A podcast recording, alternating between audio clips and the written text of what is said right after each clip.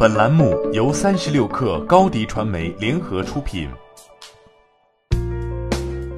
本文来自 IPO 早知道，互联网保险平台服务平台惠泽于北京时间二月十二号晚间正式在纳斯达克挂牌上市，证券代码为 HUIZ，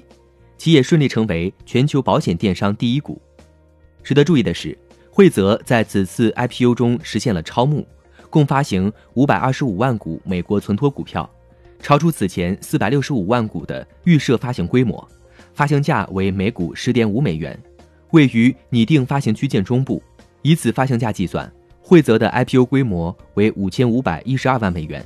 花旗和中金公司担任本次 IPO 的联席主承销商，老虎证券和华盛资本则为联席副承销商，承销商合计享有七十八点七五万股的超额配售权。鲜为人知的是，作为国内最早一批获得保险网销资质的互联网保险服务平台，同时也是国内最大的独立在线长期寿险及健康险产品与服务平台，惠泽的上市之路实则稍显坎坷。而对于任意从事保险销售的中介或者平台而言，流量与保单永远都是转瞬即逝的，服务才能称作公司的一种核心竞争力，在专业服务的基础上。流量才是真正精准的流量转化，而非海量的流量收割。技术手段至于保险销售行业的一个痛点在于，由个人用户的行为轨迹总结出的保险需求模型和用户画像并不精准，而是应该以家庭用户数据作为分析的基础，进一步研究用户的真实需求。惠泽因此也以家庭生命周期为切入点，从而判断家庭关系与险种需求的关系。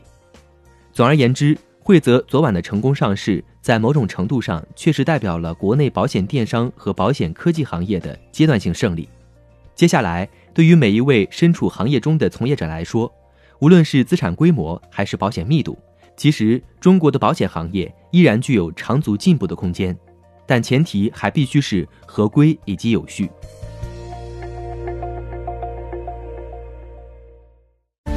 欢迎添加小小客微信。Xs 三六 kr 加入克星学院，每周一封独家商业内参，终身学习社群，和大咖聊风口谈创业，和上万客友交流学习。